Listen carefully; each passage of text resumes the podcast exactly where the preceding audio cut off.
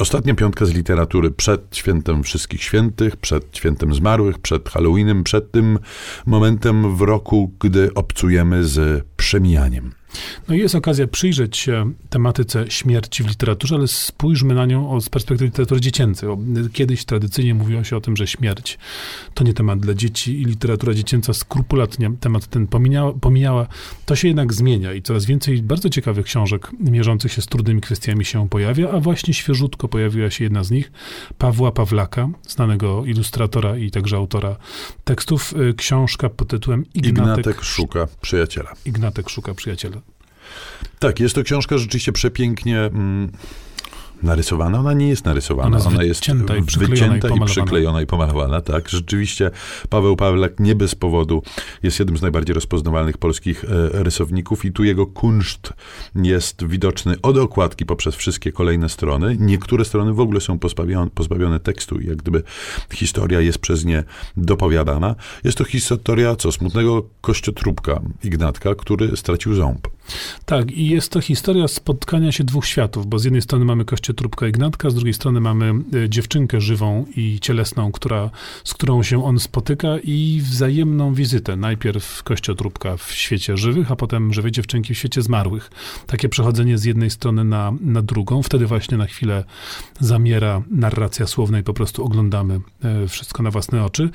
I to jest z jednej strony opowieść o przyjaźni, spotkaniu, czyli rzecz zdawałaby się typowa, ale właśnie przyjaźni, spotkaniu ponad światami. I te światy pokazane są ujmująco, intrygująco. Oswajają jakby kwestię przejścia z jednej strony w drugą w bardzo pomysłowy, prosty i przepięknie plastyczny sposób. Następna pozycja na naszej liście jest dla troszeczkę doroślej, doroślejszego dziecięcego czytelnika. Guillaume Bianco i mglisty Billy Dar Ciemnowidzenia. Powiedzmy też uczciwie, że nas w ogóle też dla dorosłych czytelników tak po prostu. Również. E, to jest książka mm, też o przyjaźni, o rodzinie, o kłopotach, które z rodziną są związane i o niechęci do na przykład młodszych sióstr i do niechęci do różnych obowiązków i e, o chęci wielkiej do mm, przygód. Mglisty Billy jednak spotyka się dość intensywnie z właśnie śmiercią. Spotyka się najpierw e, ze śmiercią swojego kota, którego bezowocnie, to co tu dużo mówić, próbuje pobudzić do życia. Mm, później spotyka się z, jak się na szczęście okazuje, nieprawdziwą śmiercią swojej młodszej siostry właśnie. Bo Billy jest chłopcem bardzo mrocznym, chłopcem, który się fascynuje drugą stroną rzeczywistości, tym co straszne, groźne, niebezpieczne i właśnie śmiertelne. Jest w tym znakomity sposób graficzny, bo to jest komiks, trzeba powiedzieć, chociaż nietypowy komiks, jak i tekstowy, pokazania tej fascynacji tym, co dzieje się po zejściu z tego świata i jest to rzecz arcydzielna, powiedziałbym. Natomiast jeżeli Państwo mają do czynienia z dzieckiem ala mgliste Billy, to przed pójściem na cmentarz należy się upewnić, że dziecko to nie zabrało ze sobą a to łopatki, a to probówki, a to innego słoika. I rozbroić. Po przerwie wracamy do śmierci widzianej oczyma dziecka.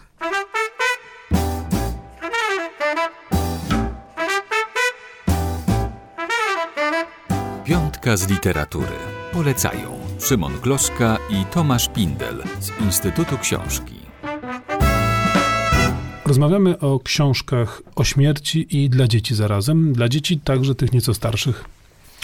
I dla dzieci nieco starszych, a nawet dla niektórych dorosłych. Mm, Rafał Kosiki, czwarty tom serii Felix Net i Nika. Ogromnie popularnej. Tak, pułapka nieśmiertelności. Tutaj mamy zarówno nasze tradycyjne święto zmarłych, jak i amerykański Halloween. Pojawia się bohaterka mm, dodatkowa, bohaterka drugoplanowa, mianowicie Paula, która e, ze śmiercią ma sporo do czynienia. Jej ojciec, wynalazca, mm, próbował od śmierci uchronić swoją e, żonę, która była bardzo, bardzo, bardzo chora, tworząc dla niej takie ciało ala robot.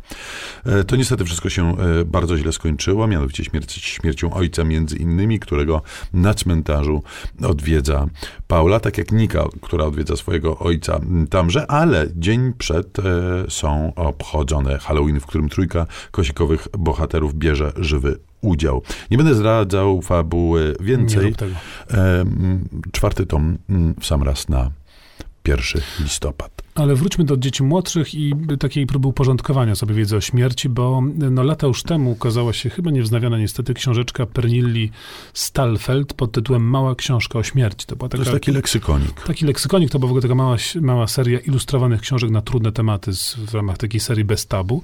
Ilustracje y, pani Pernilli Stalfeld są bardzo bezpardonowe, powiedziałbym, takie dość y, mocne czasami w swoim wydźwięku, a książka porządkuje temat śmierci jakby od samego początku, czyli od kwestii biologicznych, co to właściwie się dzieje z tym organizmem, że umiera, jak to przebiega i kogo dotyczy, no wiadomo, że wszystkich, poprzez kwestie czysto kulturowe, czyli pokazujące po pierwsze, co my sobie, my ludzie o śmierci wyobrażamy, jaki mamy na jej temat skojarzenia i y, y, te wszystkie religijno-kulturowe aspekty, jak i również mówi o pochówku, o zwyczajach temu towarzyszących, o żałobie. Czyli w taki prosty, niezidealny zideologizowany sposób y, przekazana właściwie cała prawda o śmierci w pigułce. Natomiast, e, co tu dużo mówić, śmierć to jednak przede wszystkim gigantyczny i potworny smutek, z którym to smutkiem trzeba jakoś sobie radzić, jakoś go próbować pokonać bądź pokonywać. No i tu z pomocą przychodzi nam jedna z najwybitniejszych pisarek i jedno z najwybitniejszych dzieł mm, literatury w ogóle, mianowicie bracia Lwie Serce Astrid Lindgren.